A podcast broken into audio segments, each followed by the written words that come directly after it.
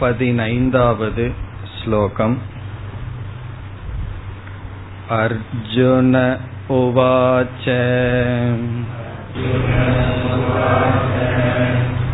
पश्यामि देवांस्तव देवदेहे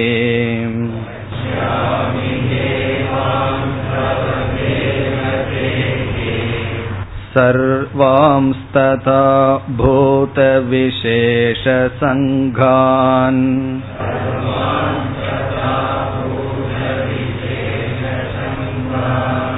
ब्रह्माणमीशं कमलासनस्तम्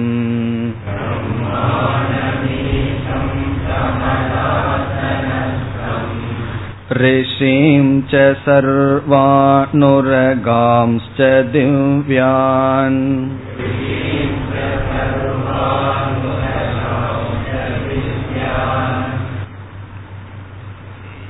இதற்கு முன் வந்த ஸ்லோகங்களில் அர்ஜுனனுக்கு பகவான் விஸ்வரூபத்தை காட்டினார் அர்ஜுனன் தகுதியை அடைந்து அந்த விஸ்வரூபத்தை பார்த்தான். முதலில் அந்த விஸ்வரூபம் எப்படி இருந்தது என்று சஞ்சயன் திருதராஷ்டிரனுக்கு சுருக்கமாக விளக்கினான். இப்படிப்பட்ட விஸ்வரூபத்தை பகவான் அர்ஜுனனுக்கு காட்டினார் என்று கூறிக்கொண்டு வந்து இந்த அனைத்து ஜெகத்தும் உலகில் எவைகளெல்லாம் படைக்கப்பட்டுள்ளதோ அவைகள் அனைத்தும் ஒரே இடத்தில் அர்ஜுனன் பார்த்தான். தத்ர ஏகஸ்தம் பிரவிவிக்தம் ஜெகத் என்று கூறினார். விதவிதமாக வேறுபாட்டுடைய இந்த பிரபஞ்சம் ஒரே சரீரத்தில் இருப்பதாக அர்ஜுனன் கண்டான் என்று கூறி பிறகு அந்த விஸ்வரூபத்தை பார்த்த அர்ஜுனன் என்ன கூறுகின்றான்? அதை எப்படி விளக்குகின்றான்? என்று சஞ்சயன் முடிவுரை செய்கின்றான். அதாவது ஆச்சரியம் என்ற பாவனையை அர்ஜுனன் அடைந்து இவ்விதம் கூறுகின்றான் என்று சஞ்சயன் முடித்து விட்டான். இனி பதினைந்தாவது ஸ்லோகத்திலிருந்து அர்ஜுனன் விஸ்வரூபத்தை வர்ணிக்கின்றான். இதில் நாம் சென்ற வகுப்பில் பார்த்தோம் விஸ்வரூப தர்ஷனம் நடைபெற்றவுடன் அர்ஜுனனுடைய மனதில் மூன்று விதமான பாவனைகள் வருகின்றது. ஒன்றின் பின் ஒன்றாக மூன்று விதமான ஆட்டிடியூட் வருகின்றது.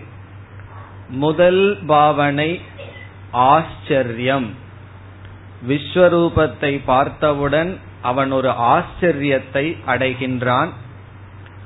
அதற்கு பிறகு அர்ஜுனன் பயம் என்ற பாவனையை அடையப் போகின்றான் பயப்படப் போகின்றான்.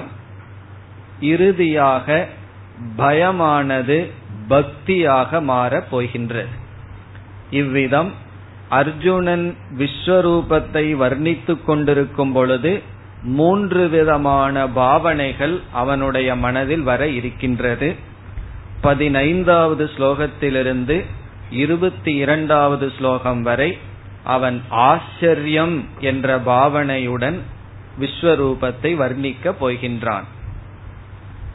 நாம் ஆச்சரியத்தை பற்றி சென்ற வகுப்பில் சில கருத்துக்களை பார்க்க ஆரம்பித்தோம்.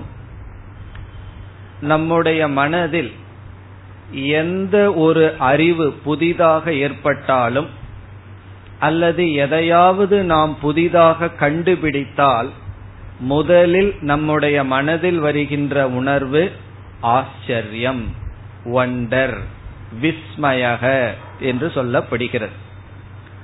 எனி டிஸ்கவரி எதையாவது நாம் கண்டுபிடித்தால் முதலில் நாம் ஆச்சரியமாகத்தான் அதை பார்ப்போம்.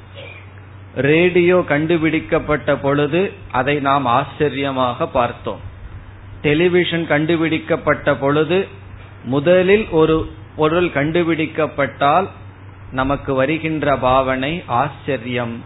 நாம் அதை ஆச்சரியமாகத்தான் பார்ப்போம். பிறகு இந்த ஆச்சரியமாக எப்பொழுதுமே பார்த்து கொண்டிருப்போமா? என்றால் இந்த ஆச்சரியமாக நாம் பார்ப்பதற்கு என்ன காரணம்?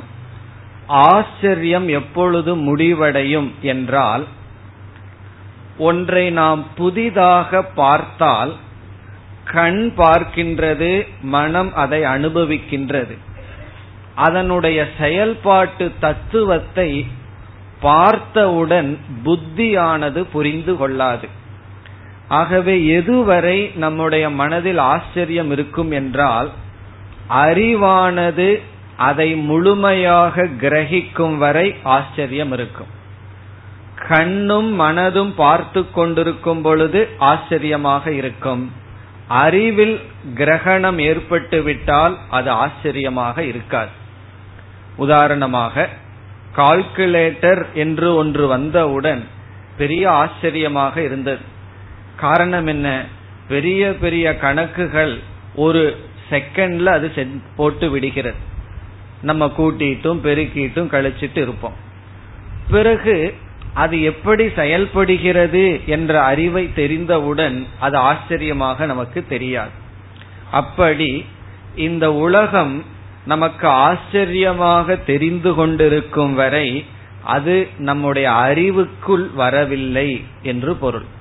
அதனாலதான் ஞானிகளுக்கு உலகத்தில் எதுவுமே ஆச்சரியம் இல்லை யாராவது வந்து ஆச்சரியமாக சொன்னால் அது அவர்களுக்கு ஆச்சரியமாக இருக்காது. காரணம் என்னன்னா எல்லாமே அவர்களுடைய அறிவின் கீழ் வந்து விட்டது. இப்ப அறிவுக்கு வராதவரை வெறும் அனுபவம் மட்டும் புதிதாக முதலில் தோன்றினால் அது ஆச்சரியமாக இருக்கும். இப்பொழுது அர்ஜுனன் பகவானுடைய உருவத்தை பார்க்கின்றான் விஸ்வரூபத்தை பார்க்கின்றான். அகில பிரபஞ்சமும் ஒரே ஒரு உடலில் இருப்பதான காட்சியை பார்த்தவுடன் அறிவு பூர்வமாக அவனுக்கு அதை புரிந்து கொள்கின்ற நிலை ஏற்படவில்லை.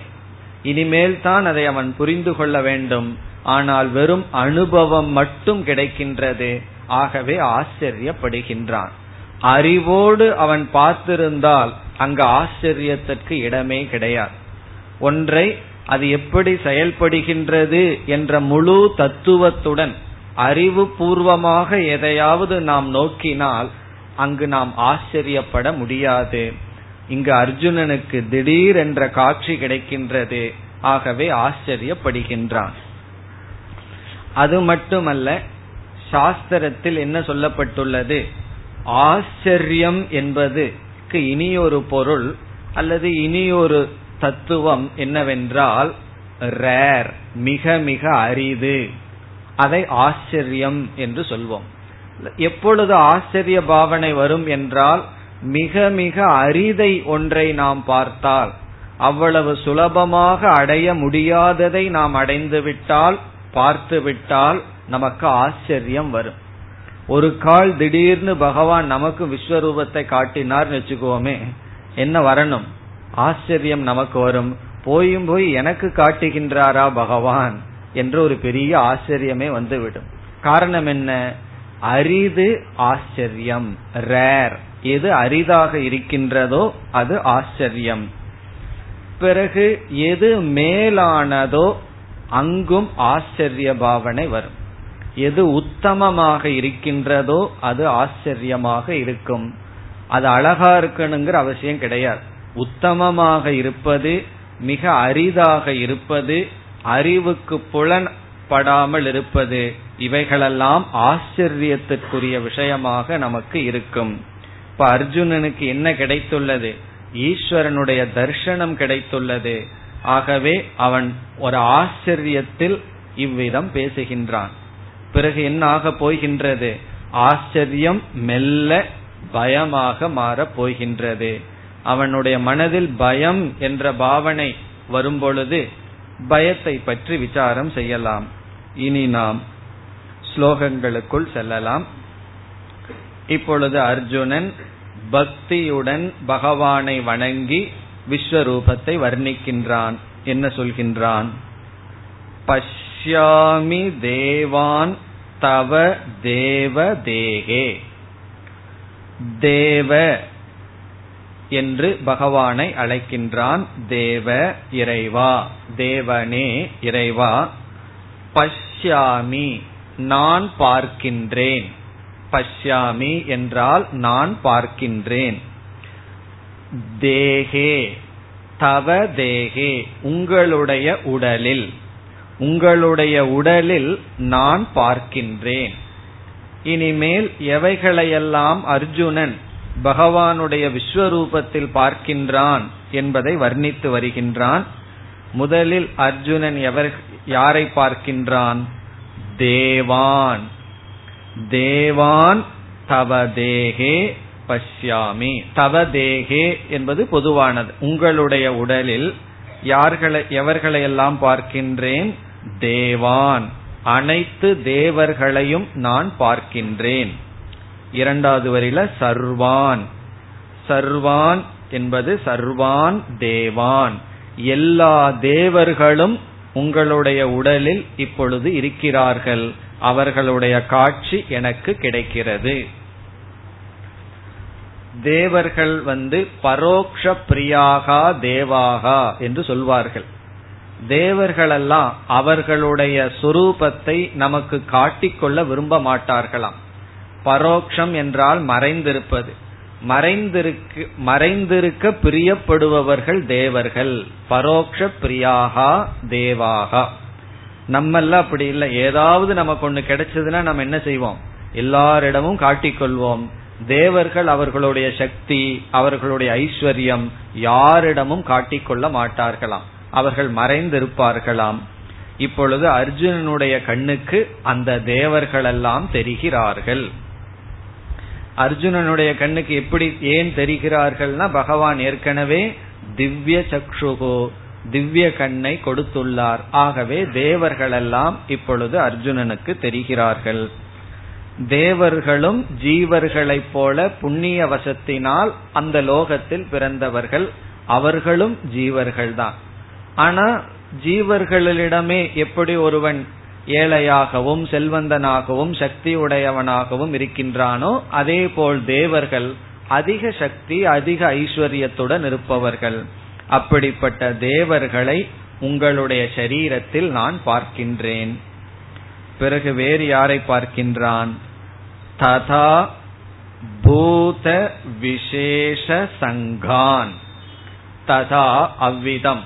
தேவர்களை நான் பார்த்த விதத்தில் பூத என்றால் உயிரினங்கள் விசேஷ என்றால் விதவிதமான.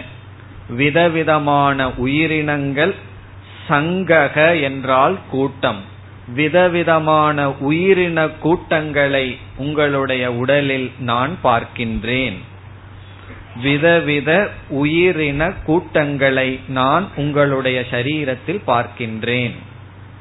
இப்ப தேவர்களை எல்லா தேவர்களும் உங்களுடைய உடலில் எனக்கு தெரிகிறார்கள். விதவிதமான உயிரின கூட்டங்களை நான் பார்க்கின்றேன். பிறகு வேறு யார் தெரிகிறார்கள்? பிரம்மாணம் ஈஷம் கமலாசனஸ்தம். பிரம்மாணம் பஷ்யாமி. பிரம்மாணம் என்றால் பிரம்மதேவர். சதுர்முக பிரம்மா. இந்த சிருஷ்டிக்கு கர்த்தாவாக இருக்கின்ற பிரம்மதேவனை நான் பார்க்கின்றேன். இப்பொழுது அர்ஜுனனுடைய கண்ணுக்கு பிரம்மதேவன் காட்சியளிக்கின்றார். பகவானுடைய விஸ்வரூபத்தில் ஆகவே பிரம்மாணம். பிரம்மாணம் என்றால் பிரம்மதேவனை நான் பார்க்கின்றேன். பிறகு அந்த பிரம்மதேவனுக்கு இரண்டு அடைமொழி அர்ஜுனன் கொடுக்கின்றான் ஈஷம். ஈஷம் என்றால் தலைவர். அனைவருக்கும் அனைத்து ஜீவராசிகளுக்கும் ஈஸ்வரனாக தலைவனாக இருக்கின்ற பிரம்மதேவனை நான் பார்க்கின்றேன். பிறகு பிரம்மதேவருக்கு இனியொரு அடைமொழி கமலாசனஸ்தம். கமலம் என்றால் தாமரை ஆசனம் என்றால் தாமரையை ஆசனமாக இருப்பிடமாக கொண்டுள்ளவர். கமலாசனஸ்தம். தாமரையை ஆசனமாக வைத்து இருக்கின்றவர். தாமரையில் அமர்ந்திருக்கின்ற தலைவனாக இருக்கின்ற பிரம்மதேவனை நான் பார்க்கின்றேன். பிறகு வேறு யார் அர்ஜுனனுடைய கண்ணுக்கு தெரிகிறார்கள்? ரிஷீம் சர்வான். சர்வான் எல்லா ரிஷிகளையும் நான் பார்க்கின்றேன். எல்லா ரிஷிகளையும் பகவானுடைய விஸ்வரூபத்தில் அர்ஜுனன் பார்க்கின்றான். ரிஷி என்ற சொல்லுக்கெல்லாம் பொருள் பலமுறை பார்த்துள்ளோம். ரிஷி என்றால் ரிச்சதி ஜானாதி அறிவுடையவர் ஆத்ம தத்துவ ஞானத்தை உடையவர்கள். ரிஷி என்றாலே எல்லாருக்கும் ஆத்ம ஞானம் இருக்கணுங்கிற அவசியம் இல்லை சில உபாசனை செய்பவர்களெல்லாம் ரிஷிகளாக இருக்கலாம். ஞானிகளும் ரிஷிகளாக இருக்கலாம். அப்படி எல்லா ரிஷிகளையும் நான் பார்க்கின்றேன். பிறகு உரகான் திவ்யான். உரகான் என்றால் பாம்புகள். திவ்யான் என்றால் தேவலோகத்தில் இருக்கின்ற வாசுகி அனந்தசேஷன் முதலிய பாம்புகள். உரகான் திவ்யான் விதவிதமான திவ்யமான பாம்புகளெல்லாம் உங்களுடைய உடலில் இருப்பதை நான் பார்க்கின்றேன். பிறகு வேறு எதை அர்ஜுனன் பார்க்கின்றான் அடுத்த ஸ்லோகம் अनेकबाहूतरवक्त्रनेत्रम्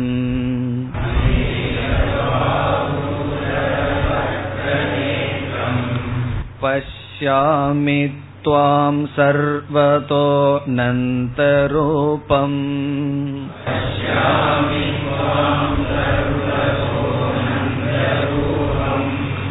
नान्तं न मद्यं न पुनस्तवादिम्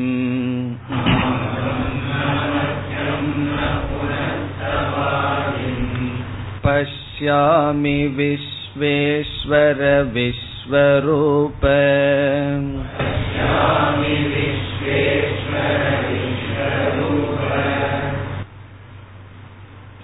अनेक बाहु உதர வக்திர நேத்திரம். அநேகம் என்றால் இங்கு எண்ணிக்கைக்கு அடங்காத அநேகமான பாகு என்றால் கைகள். எண்ணிக்கைக்கு அடங்காத கைகள். உதரம் என்றால் வயிறு. வக்திரம் என்றால் வாய். நேத்திரம் என்றால் கண்கள். எண்ணிக்கைக்கு அடங்காத கைகள் வயிறு வாய்கள் பிறகு கண்கள். இவைகளை நான் பார்க்கின்றேன். நம்ம ஏற்கனவே பார்த்திருக்கோம் பகவானுடைய விஸ்வரூபம் இப்பொழுது நாம் பார்ப்பது ஒரு மாடல். அதாவது அனைத்து கைகளும் பகவானுடைய கைகள் அனைத்து வாயும் பகவானுடைய வாய்தான் அனைத்து கண்களும் பகவானுடைய கண்கள்.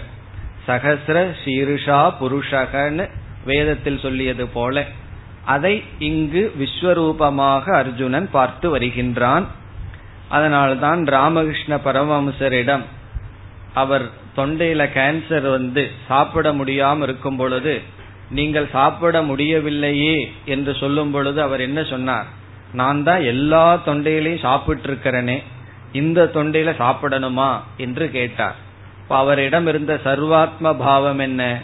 நானே அனைத்து ஜீவராசிகளாகவும் இருக்கின்றேன். அந்த விஸ்வரூபம் இங்கு கூறப்படுகின்றது. அநேக பாகு எண்ணிக்கைக்கு அடங்காத கைகளை நான் பார்க்கின்றேன். இப்ப உண்மையான விஸ்வரூபம்னா என்னன்னா யாருடைய கைகளையெல்லாம் நம்ம பார்க்கிறோமோ அது பகவானுடைய கையே. அந்த கை நம்ம அடிக்கிற கையா இருக்கலாம் அல்லது அணைக்கிற கையா இருக்கலாம் வழிகாட்டுற கையா இருக்கலாம். எல்லா கையும் பகவானுடைய கைகள். எல்லா வாயும் பகவானுடைய வாய். நம்ம புகழ்ற வாயா இருக்கலாம். அதை சீக்கிரமா சொல்லிடுவோம். நம்ம புகழ்ந்து சொல்ற வாய் பகவானுடைய வாய்னு சொல்லிடுவோம். நம்ம இகழ்ற வாயும் பகவானுடைய வாய். எல்லாமே பகவானுடையது. இங்கு அதை அர்ஜுனன் கூறுகின்றான். எண்ணிக்கைக்கு அடங்காத இந்த உடல்கள்? பிறகு பஷ்யாமி துவாம் சர்வதக அனந்த ரூபம். துவாம் பஷ்யாமி உங்களை பார்க்கின்றேன். சர்வதக எல்லா இடத்திலும். இப்ப இந்த இடத்துல எல்லாம் அர்ஜுனனுக்கு திசையெல்லாம் இல்லாம போகுது. ஏதாவது படத்துல விஸ்வரூபம்னா ஒரு சின்ன படத்துல ஏதாவது கொஞ்சம் தான் போட முடியும். ஆனா இந்த இடத்துல அர்ஜுனனுடைய நிலை என்னன்னா எல்லா இடத்திலும் விஸ்வரூபம் வந்து விடுகிறது. சொல்ல போகின்றான் பயந்தவுடன் சொல்ல போகின்றான் எனக்கு திசையே தெரியலையே என்று சொல்ல போகின்றான். பயத்துல சொல்லுவான் எனக்கு எந்த டைரக்ஷன்ல இருக்கம்னு தெரியலன்னு சொல்வான். ஆகவே இங்க சர்வதகன எல்லா பக்கமும் அனந்த ரூபம்.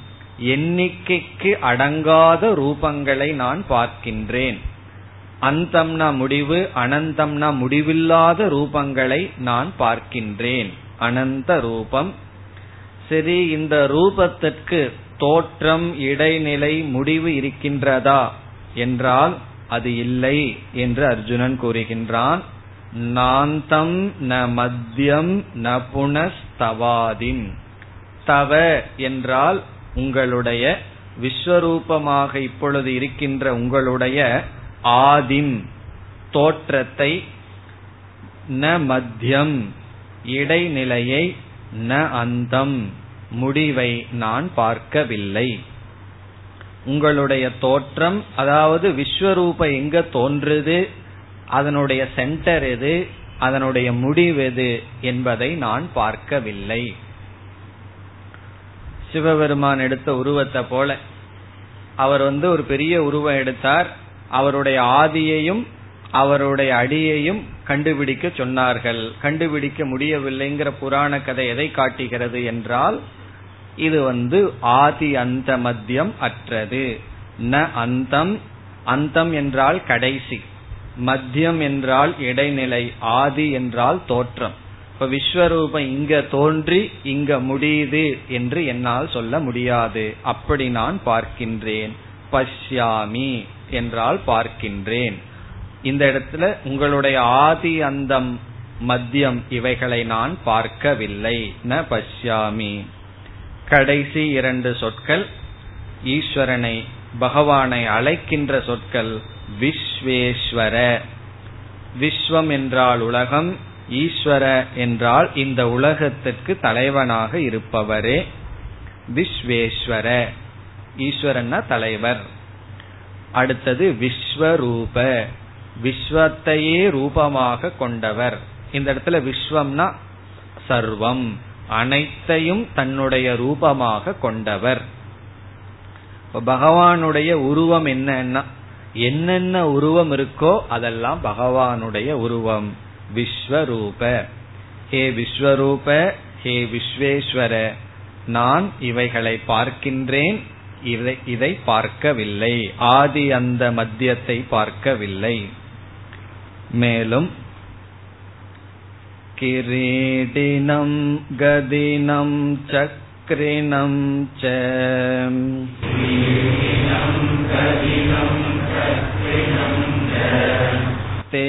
तेजो राशिं सर्वतो दीप्तिमन्तम्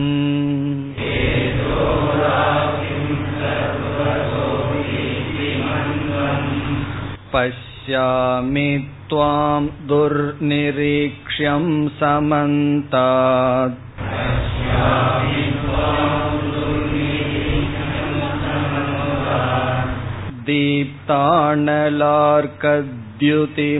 பிரமேயம்.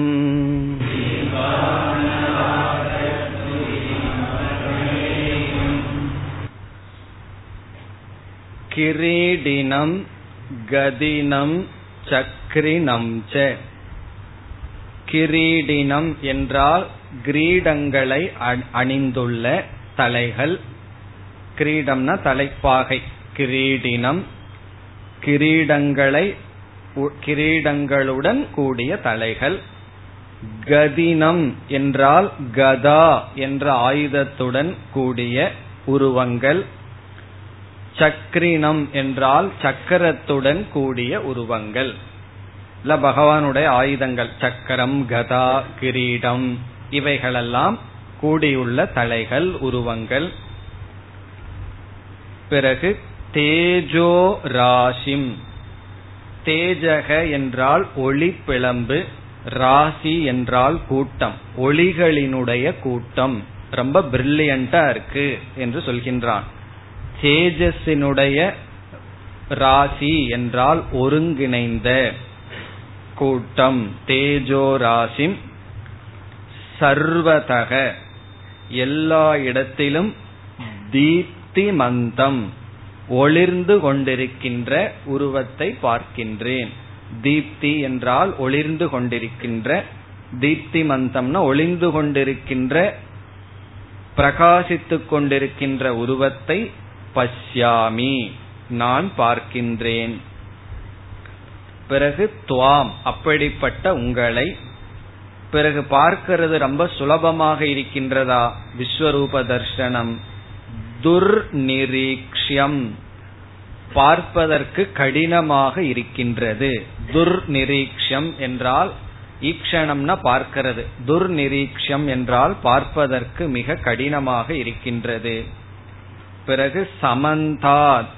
எல்லா இடத்திலும் நீங்கள் இருக்கின்றீர்கள். கடைசி வரி. தீப்த அனல அர்க்கத்யுதிம். தீப்த என்றால் பிரகாசமான அனல என்றால் நெருப்பு அர்க்க என்றால் சூரியன் துதிம் என்றால் ஒளி. சூரியனுடைய நெருப்பினுடைய ஒளிக்கு நிகரான தீப்தி பிரகாசத்தை நான் பார்க்கின்றேன். இனி அடுத்த சொல் அப்ரமேயம். அப்பிரமேயம் என்பதற்கு சாதாரணமான பிரசித்தமான சொல் இந்திரிய விஷயங்களுக்கு வராதது. பிரமேயம் என்றால் பார்க்க கூடியது அப்பிரமேயம் என்றால் நாட் அன் ஆப்ஜெக்ட் அது ஒரு பொருள் அல்ல விஷயங்களுக்கு வராது விஷயங்களாக இருக்காது. ந பிரமேயம். ஆனால் இந்த இடத்தில் அப்பிரமேயம் என்பதற்கு அந்த பொருள் அல்ல. காரணம் என்ன? அர்ஜுனன் தான் பார்த்து வர்ணித்துக் கொண்டிருக்கின்றான். ஆகவே இந்த இடத்தில் அப்பிரமேயம் என்றால் அளவிட முடியாத ஒப்பிட முடியாத கம்பேர் பண்ண முடியாது. அதற்கு ஒரு உதாரணம் சொல்லுவார்கள். ராமருக்கும் ராவணனுக்கும் நடந்த யுத்தம் எதை போல் இருந்தது என்றால் ராவண ராம ராவணையோர் யுத்தம் ராம ராவணையோர் இவ அப்படின்னு சொல்லுவார்கள். ராமருக்கும் ராவணனுக்கும் நடந்த யுத்தம் எது போல் இருந்தது என்றால் ராமனுக்கும் ராவணனுக்கும் எப்படி இருந்ததோ அப்படி இருந்தது. அதனுடைய அர்த்தம் என்னன்னா அதை நம்ம ஒப்பிட முடியாது கம்பேர் பண்ண முடியாது. அப்படி உங்களுடைய விஸ்வரூபம் இதுபோல் இருந்தது என்று சொல்லி விளக்க முடியாது. அப்படிப்பட்ட விஸ்வரூபத்தை நான் பார்க்கின்றேன் அடுத்த ஸ்லோகம் त्वमक्षरं परमं वेदितव्यम्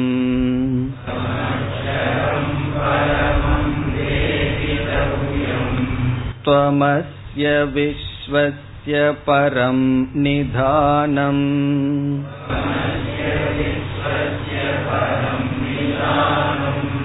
त्वमव्ययशाश्वतधर्मगोप्ता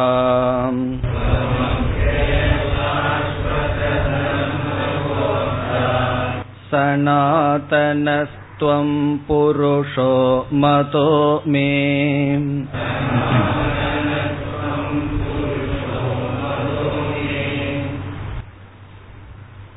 இந்த ஸ்லோகத்தில் அர்ஜுனன் விஸ்வரூப தர்சனத்தை வர்ணிப்பதை விட்டுவிட்டு வேறொரு கருத்துக்கு வருகின்றான். இனி அடுத்த ஸ்லோகத்தில் தான் மீண்டும் விஸ்வரூபத்தை பார்த்து கொண்டிருப்பதை வர்ணிக்கப் போகின்றான். ஆகவே இந்த ஸ்லோகம் விஸ்வரூபத்தை பார்த்து அந்த விஸ்வரூபத்துடன் கூடிய அந்த ஈஸ்வரனுடைய தத்துவத்தை அர்ஜுனன் குறிப்பிடுகின்றான். அதனாலதான் கடைசியில மதக மே நான் அப்படி கருதுகிறேன் என்று சொல்கின்றான். இதுவரைக்கும் நான் பார்க்கின்றேன் பார்க்கின்றேன் சொல்கின்றான். இனி அடுத்த ஸ்லோகங்களிலும் மீண்டும் வர்ணிக்க போகின்றான். இங்கு என்ன சொல்கின்றான் அர்ஜுனன்? துவம் அக்ஷரம் பரமம் வேதி தவ்யம். துவம் என்றால் நீங்கள் பரமம் அக்ஷரம். அக்ஷரம் என்றால் அழியாதவர் பரமம் என்றால் மேலான. நீங்கள் மேலான அழியாதவர்களாக இருக்கிறீர்கள் என்று வேதிதவ்யம் அறியப்பட வேண்டும். நீங்கள் அறியத்தக்கவர்களாக இருக்கிறீர்கள். பரமம் அக்ஷரம் இருக்கின்றது. ஒரு சொரூபம் மாயா சக்தியுடன் சேர்ந்து இந்த உலகமாக காட்சியளித்துக் கொண்டிருக்கின்ற சொரூபம். அது வந்து க்ஷரஸ்வரூபம் அழியக்கூடிய சொரூபம். இனி ஒன்று அழியாத பிரம்மஸ்வரூபம் அந்த பிரம்மஸ்வரூபத்தை இங்கு அர்ஜுனன் குறிப்பிடுகின்றான். கண்ணில பார்த்து இப்பொழுது நான் விளக்கி வருகின்றது மட்டும் உங்களுடைய சொரூபம் அல்ல பிறகு இதற்கு ஆதாரமாக இருக்கின்ற பிரம்மஸ்வரூபமாகவும் நீங்கள் அறியத்தக்கவராக இருக்கிறீர்கள். பரமம் அக்ஷரம். பரமம் என்ற வார்த்தை பரபுருஷார்த்த பரபுருஷார்த்தம். அப்படிப்பட்ட நீங்களே லட்சியமாக இருக்கிறீர்கள். அக்ஷரம்னா அழியாத சொரூபமாக இருக்கிறீர்கள் என்று வேதிதவ்யம் நீங்கள் அறியத்தக்கவர். பிறகு இரண்டாவது வரியில் துவம் அஸ்ய விஸ்வஸ்ய பரம் நிதானம். துவம் நீங்கள் அஸ்ய விஸ்வஸ்ய இந்த உலகத்திற்கு அஸ்ய என்றால் இந்த விஸ்வசிய உலகத்திற்கு பரம் நிதானம். நிதானம் என்றால் இந்த இடத்தில் காரணம் பீஜம். விதையை போல. இந்த உலகத்துக்கு காரணமாக பீஜமாக இருக்கிறீர்கள். பிறகு எப்படிப்பட்ட பீஜம் என்றால் பரம். பரம் என்றால் மூலம். மூல பீஜம். இதனுடைய பொருள் என்ன என்றால் இந்த அனைத்து உலகத்திற்கும் முதல் காரணமாக இருப்பது மாயா என்ற தத்துவம். சாஸ்திரத்துல மாயைக்கு ஒரு லட்சணம் கொடுக்கும் பொழுது திரிகுணாத்மிகா மாயா என்று சொல்லப்படுகிறது. மூன்று குணங்களுடன் கூடியது மாயா. சத்துவ ரஜஸ் தமஸ். இந்த உலகமே மூன்று குணங்களினுடைய மாறுதலாக இருக்கின்றது. நாம ஜடமான பொருளை பார்க்கிறோம். தமசினுடைய வெளிப்பாடு செயலை பார்க்கின்றோம் அது ரஜஸினுடைய வெளிப்பாடு. அறிவை பார்க்கின்றோம் அது சத்துவத்தினுடைய வெளிப்பாடு. ஆகவே இந்த மூன்றும் இந்த உலகத்தில் இருக்கிறது என்றால் அதனுடைய காரணமும் இந்த மூன்றும் இருந்தாக வேண்டும். நாம் ஒரு பானையை பார்க்கின்றோம் அந்த பானையை முழுவதும் களிமண் என்றால் நம்ம பானைக்கு என்ன காரணம்னு கேட்டா பிரம்ம சொல்ல முடியுமோ?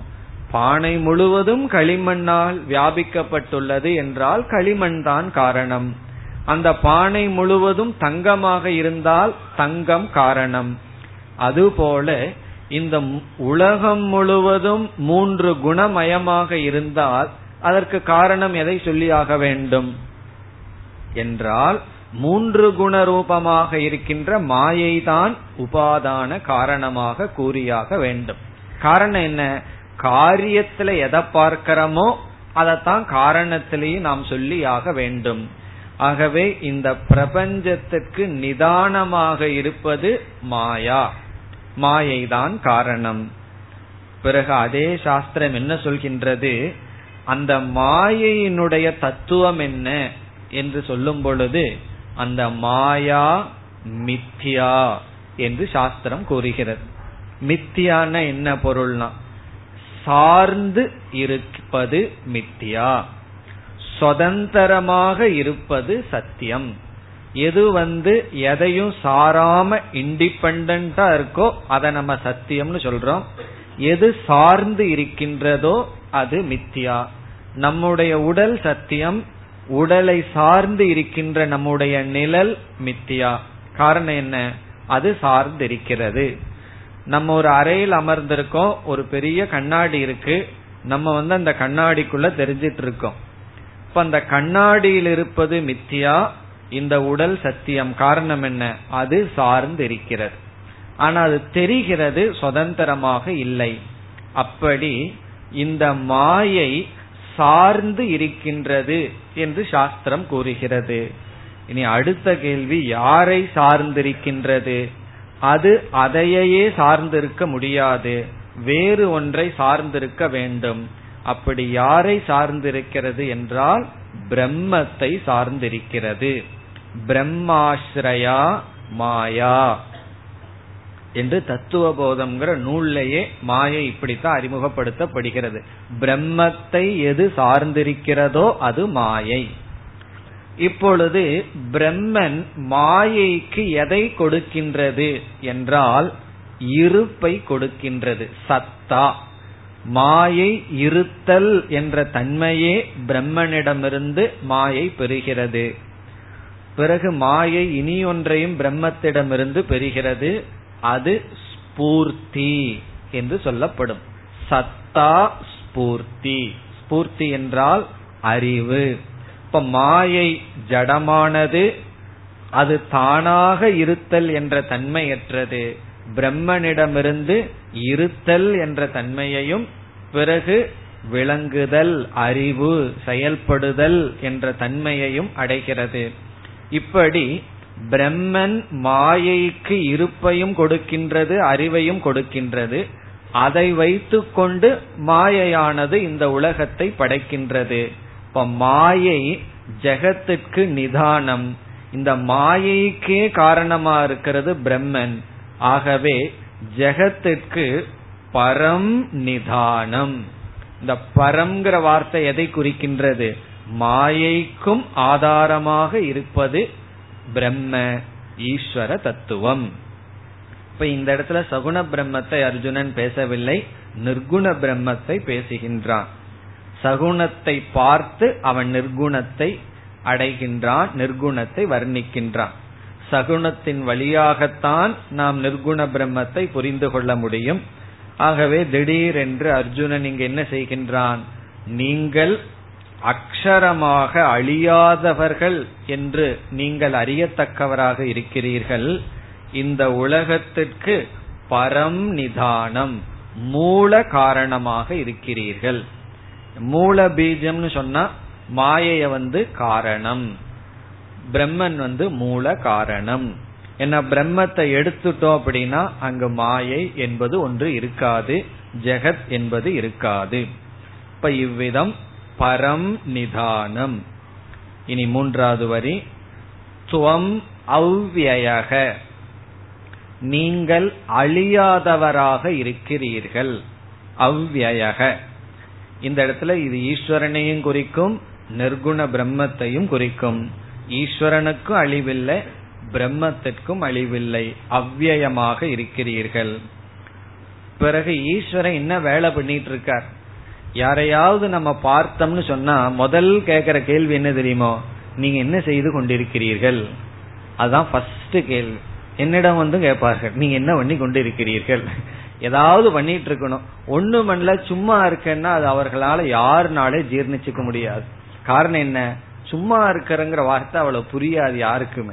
சும்மா எப்படி இருக்க முடியும்? ஏதாவது பண்ணிட்டு இருக்கணுமே. அப்படி பகவான் என்ன வேலை பண்ணிட்டு இருக்கார்?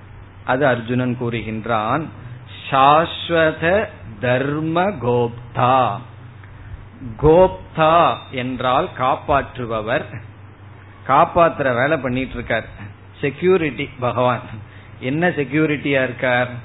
தர்ம கோப்தா தர்மத்துக்கு செக்யூரிட்டியா பகவான் இருக்கார்.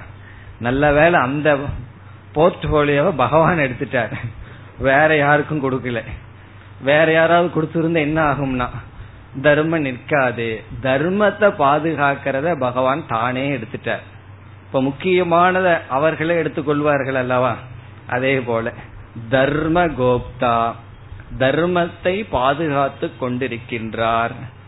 அந்த தர்மத்துக்கு ஒரு அடைமொழி அர்ஜுனன் கொடுக்கின்றான் சாஸ்வத தர்மம் என்றும் நிலைத்துள்ள தர்மம் என்றும் இருக்கின்ற தர்மத்திற்கு பகவான் பாதுகாப்பை கொடுத்து கொண்டிருக்கின்றார். இதிலிருந்து நம்ம என்ன புரிஞ்சுக்கணும் சொன்னா தர்மத்தை பாதுகாக்கிறது நிலைநாட்டுறது பகவானுடைய வேலை. நம்ம எவ்வளவு முடியுமோ அவ்வளவு தூரம் தர்மத்தை பின்பற்றது தான் நம்முடைய வேலை. நம்ம கொஞ்ச நாள் என்ன நினைச்சுக்கோ தெரியுமோ? கீதையெல்லாம் படிச்ச உடனே சிலதெல்லாம் தெரிய வந்துடும் நல்லது கெட்டதெல்லாம். உடனே எல்லாரிடமும் சொல்லி நம்ம தான் தர்மத்தை பாதுகாக்கிற ஆள்னு கற்பனை பண்ணிட்டு எல்லா இடத்துலயும் தர்மம் நிலைக்கணும்னு நினைப்போம். அது சில சமயம் அதாவது நடக்காது. உடனே வருத்தம் எல்லாம் வந்துடும் தர்மத்தை நிலைநாட்ட முடியலையேன்னு. அப்ப நம்ம புரிஞ்சுக்கணும் அந்த ஜாப் பகவான் நமக்கு கொடுக்கல. ஒழுங்கா நம்மனால தர்மத்தை பின்பற்ற முடிஞ்சதுன்னா ஓகே. மற்றவர்களிடத்தில் அது அவர்களுடைய புத்தி அவர்களுடைய செயல். அது அவர்கள் பார்த்து கொள்வார்கள். நம்ம கீதை படிக்கிறது மற்றவங்களுக்கு கீதையனுடைய அறிவை புகட்டுவதற்கல்ல. முதல்ல நம்மைய நம்ம புரிந்து கொள்வதற்கு. நம்ம ஏற்கனவே பார்த்திருக்கோம் ஸ்தித பிரஜ லட்சணம் எதற்குனா ஞான நிஷ்டை அடைந்தவனுடைய லட்சணத்தை பகவான் சொல்லியிருக்கார். அதை படிச்ச உடனே யாரெல்லாம் ஞான நிஷ்டை அடைஞ்சிருக்கான்னு பாக்கிறதுக்கு அல்ல அந்த அத வந்து எனக்கு அந்த லட்சணம் இருக்கா இல்லையான்னு பார்க்கறதுக்கு தான் ஏதாவது ஒரு நல்ல பண்பை நம்ம கேட்டோம் அப்படின்னா அத வந்து யார் யாருக்கு இருக்கு இல்லைன்னு பார்த்தோம்னு சொன்னா அந்த பண்புனால ஒரு பிரயோஜனம் கிடையாது. அது எனக்கு இருக்கான்னு பார்க்கணும். இருந்தா சந்தோஷம் இல்லைன்னா இருக்கிறதுக்கு என்ன பண்ணணுமோ அதை முயற்சி பண்ணணும். மற்றவர்களுக்கு இருக்கா இல்லையான்னு அதை நம்ம பார்க்க கூடாது. இந்த வேதாந்தம் படிச்சுட்டு அது ஒரு பெரிய கஷ்டம். காரணம் என்ன? தெளிவா தெரிஞ்சிடும் இது தர்மம் இது அதர்மம்னு. உடனே நம்ம மனசு என்ன ஆக ஆரம்பிச்சிடும் யாரெல்லாம் இந்த தர்மத்தை பின்பற்றல யாரிடமெல்லாம் இது இல்லைன்னு பார்க்க ஆரம்பிச்சிருவோம். அது அல்ல அது பகவானுடைய வேலை. அவர் பார்த்துக்குவார் அவருக்கு தெரியும் எப்படி தர்மத்தை நிலைநாட்ட வேண்டும் என்று. அதைத்தான் பகவான் செய்கின்றார். சாஸ்வத தர்ம கோப்தா. இதுலயும் நமக்கு ஒரு பெரிய சந்தேகம் வரும்.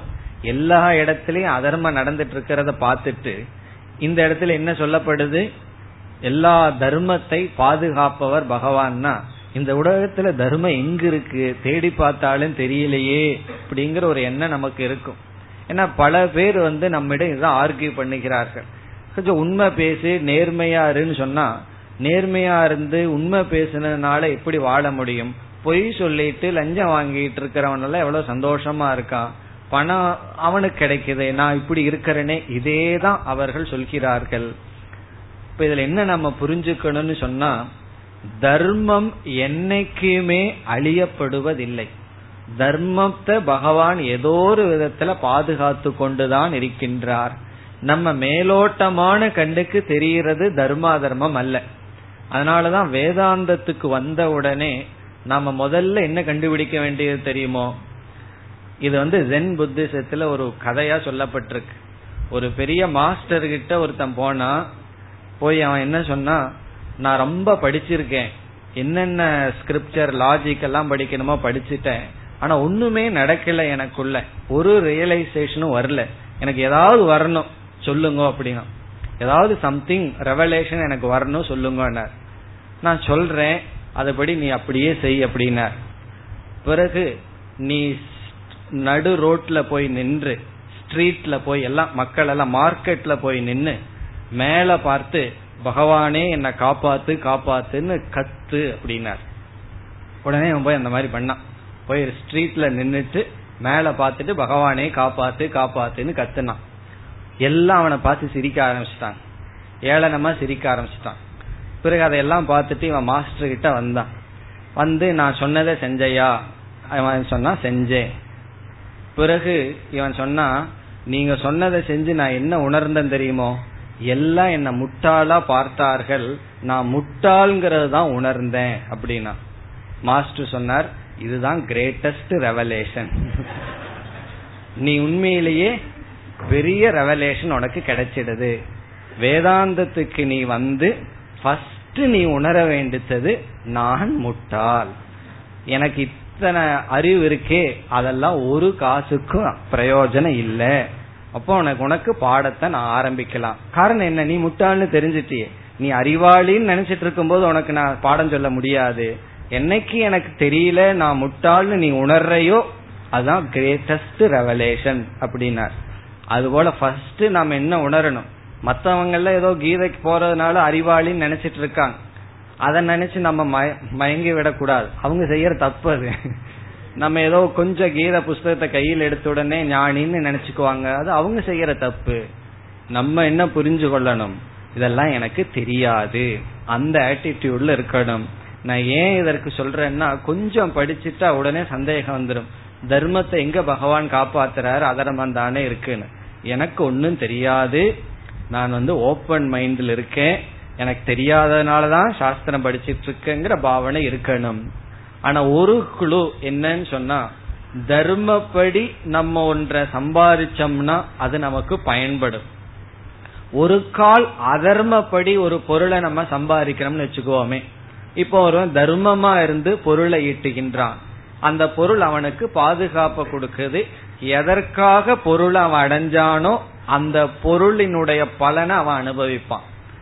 அதர்மத்தினால அவன் பொருளை அடைகிறான்னு வச்சுக்குவோமே அங்க என்ன நேரிடும் என்றால் பொருளை அடைகின்ற அவனை அவன் இழந்து விடுவான்.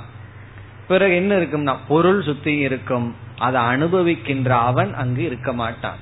இப்போ ஒருவன் வந்து பொருளை பணத்தை தேடுகின்றான். எதற்கு தேடுறான்? பணத்தைன்னு சொன்னா பாதுகாப்புக்கு தேடுகின்றான். கொஞ்சம் இருந்தா போதாது. ஒரு இருக்கிற மெட்ராஸ்ல ஒரு முப்பது பேங்க்லயாவது கொஞ்சம் கொஞ்சமா போட்டு வைக்கணும். ஏன்னா எந்த பேங்க் எந்த நேரத்துல மூடும்னு தெரியாது.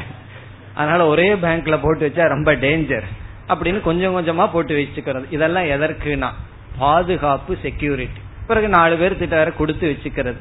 எதற்குனா ஒரு செக்யூரிட்டிக்காக பொருளை சேர்த்துறோம். அப்படி நம்ம அதர்மமான முறையில சேர்த்திட்டோம்னு வச்சுக்கோமே நம்ம சுத்தி பொருள்கள் ரொம்ப வந்துடும் ஆனால் நம்ம மனசுல ஒரு பெரிய டேமேஜ் வரும். அது என்ன டேமேஜ் தெரியுமோ? யாரையுமே நம்பாத புத்தி நமக்கு வந்துடும் அந்த ட்ரஸ்ட் இனி ஒருத்தரை நம்புறதே ஒரு விதமான சக்தி. ட்ரஸ்ட் இனி ஒருத்தரிடம் வைக்கிறதே ஒரு சக்தி. அதை நம்ம இழந்துருவோம்.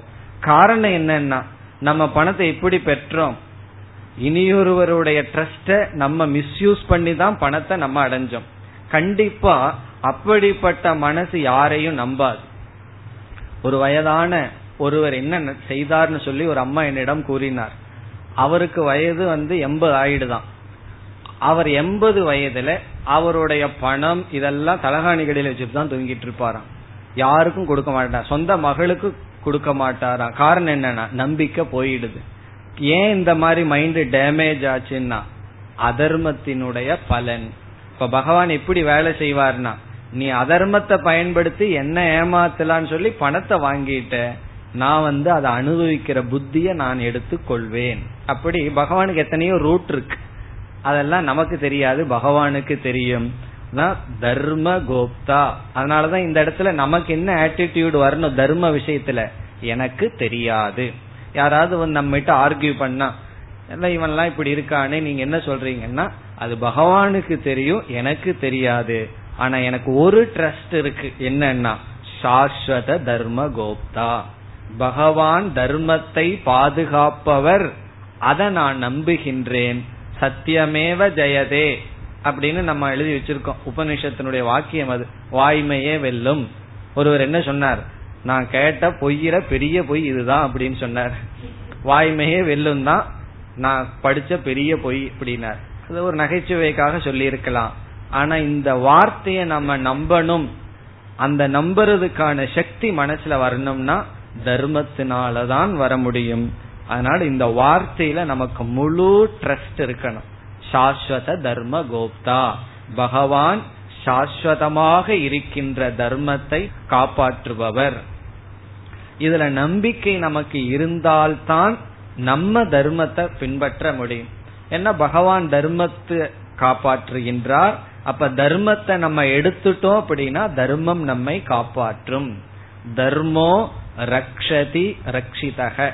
ரொம்ப பியூட்டிஃபுல் ஸ்டேட்மெண்ட் ரக்ஷிதக என்றால் காப்பாற்றப்பட்ட தர்மக. காப்பாற்றப்பட்ட தர்மம் காப்பாற்றும். இப்ப தர்மத்துக்கு என்ன லட்சணம்னா நீ அதை காப்பாற்றப்பட்டால் உன்னால் அது காப்பாற்றப்பட்டால் அது உன்னை காப்பாற்றும். நீ காப்பாற்றவில்லை என்றால் அது உன்னை காப்பாற்றாது. அதுதான் தர்மத்துக்கே லட்சணம். அந்த ஒரு ட்ரஸ்ட் வரணும்னா இந்த வார்த்தையில நமக்கு நம்பிக்கை இருக்கணும்.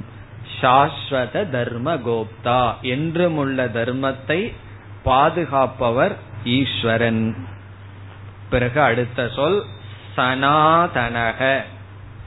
சனாதனக என்றால் என்றும் உள்ளவர். சனாதனக என்றும் உள்ளவர். புருஷக என்றால் புருஷன். இங்கு புருஷன் என்றால் ரெண்டு பொருள் இருக்கின்றது. பூர்ணத்துவாத் புருஷக. பூர்ணமாக இருப்பதனால் புருஷன் என்று சொல்லப்படுகிறது. புருஷகங்கிறதுக்கு ரெண்டு பொருள். ஒன்று பூர்ணமாக நிறைவாக இருப்பவர். இனி ஒரு பொருள் புரி சேதே. புரி என்றால் ஒவ்வொரு சரீரத்திலும் வசிப்பவர். புருஷக. எல்லா சரீரத்திலும் வசிப்பவர் ஈஸ்வரன். புருஷக துவம். சனாதனக புருஷக. என்றுமுள்ள பூர்ணமான எல்லா ஜீவராசிகளுக்குள்ளும் இருக்கின்ற புருஷனாக நீங்கள் இருக்கிறீர்கள். மே மதக. மே மதகன்னு அர்ஜுனன் சொல்றான். இவ்விதம் நான் கருதுகின்றேன். இதுதான் என்னுடைய அறிவு உங்களை பற்றி. இப்ப இந்த ஸ்லோகத்துல அர்ஜுனன் வந்து விஸ்வரூபத்தை விட்டுட்டு விஸ்வரூபத்தை பார்த்தவுடன் இந்த விஸ்வரூபத்துக்கு ஆதாரமாக இருப்பது நிர்குண பிரம்ம பரமம் அக்ஷரம். அப்படி உங்களை வெறும் விதவிதமான உருவத்துடன் கூடியவர்களாகவும் மட்டும் நினைக்க கூடாது அறியக்கூடாது. பரபிரம்மமாக உங்களை அறிய வேண்டும். நீங்களே மாயைக்கும் காரணமாக மாயைக்கும் ஆதாரமாக இருக்கின்ற பீஜமாக இருக்கிறீர்கள்.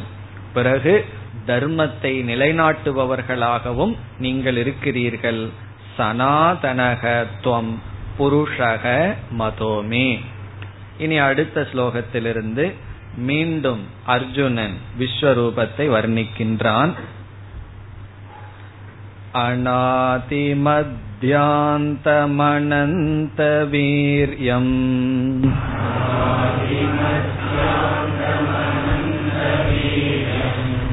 अनन्तबाहुं शशिसूर्यनेत्रम्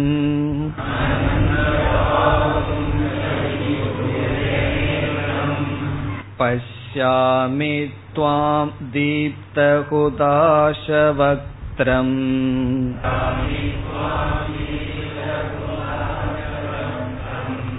स्वतेजसा विश्वमितं तपन्तम्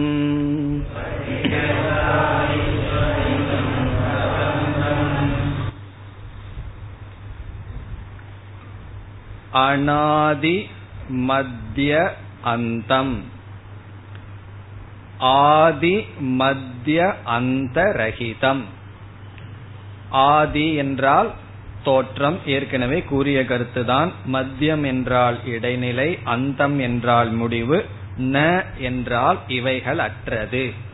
தோற்றம் முடிவு இடைநிலை இவைகள் அற்றது.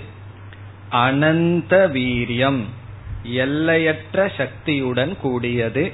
இதெல்லாம் விஸ்வரூபத்தினுடைய லட்சணம்.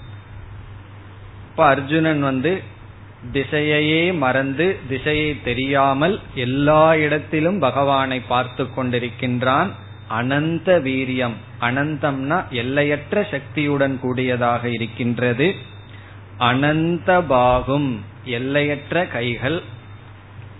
அதாவது கைகளை எல்லாம் அர்ஜுனனால எண்ணிக்கொண்டிருக்க முடியாது. எல்லையற்ற கைகள். சசி சூரிய நேத்திரம். சசி என்றால் நிலவு சூரியன். சூரியனும் நிலவும் பகவானுடைய கண்களாக இருக்கின்றது. நேத்திரம் அவைகளே கண்ணாக மாறிவிட்டது. சசி சூரிய நேத்திரம் பஷ்யாமி துவாம். அப்படி உங்களை நான் பார்க்கின்றேன். துவாம் பஷ்யாமி. தீப்த குதாச வக்திரம் தீப்தம்னா ஒளிர்கின்ற பிரகாசிக்கின்ற குதாச என்றால் நெருப்பு. ஃபயர் அக்னி வக்திரம் என்றால் வாய். இதெல்லாம் பார்த்துதான் அர்ஜுன பயந்துக்க போறான். வாயில் என்ன இருக்கான் சுடர்விட்டு எரிகின்ற நெருப்பை உடைய வாய். அந்த நெருப்பே பகவானுடைய வாயாக இருக்கின்றது.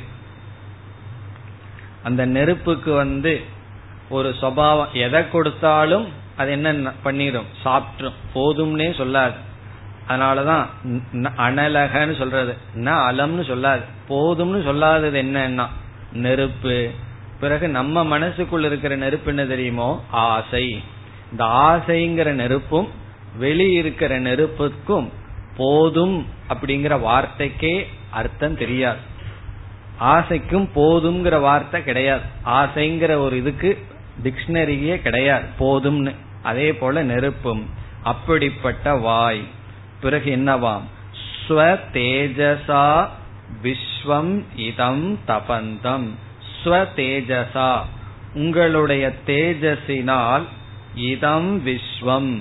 இந்த உலகம் அனைத்தும் தபந்தம். எரிந்து கொண்டு இருக்கின்றது. உங்களுடைய தேஜஸினால் இந்த உலகம் அனைத்தும் எரிந்து கொண்டு இருக்கின்றது. தபந்தம்னா எரிந்து கொண்டிருக்கின்றது என்று ஒரு பொருள். இனி ஒரு பொருள் தபந்தம் என்றால் செயல்பட்டு கொண்டிருக்கின்றது. சூரியன் இல்லைன்னு வச்சுக்குவோமே. சூரியனுடைய உஷ்ணம் நமக்கு கிடைக்கவில்லை என்றால் உலகம் செயல்படாது. அப்படி இந்த உலகத்தையே நீங்கள் உடலாக கொண்டிருக்கிறீர்கள். இப்ப விஸ்வரூப தியானத்துல என்ன சொல்றோம் நம்ம? இந்த உலகமே பகவானுடைய உடல். நம்ம உடலை நம்ம பார்த்து எப்படி இது என்னுடைய உடல்ங்கிற பாவனை இருக்கோ அப்படி இந்த உலகத்துல படைக்கப்பட்ட அனைத்து ஸ்தூல பதார்த்தமும் பகவானுடைய ஸ்தூல சரீரம். சூக்ம தத்துவங்கள் பகவானுடைய சூக்ம சரீரம். காரண தத்துவம் பகவானுடைய காரண சரீரம் என்று வர்ணிக்கின்றான். மேலும் அடுத்த வகுப்பில் பார்ப்போம். ॐ पूर्णमधपूर्णमिधं पूर्णात्पूर्णमुदच्छते पूर्णस्य पूर्णमादाय पूर्णमेवावशिष्यते ॐ शान्ति शान्ति शान्तिः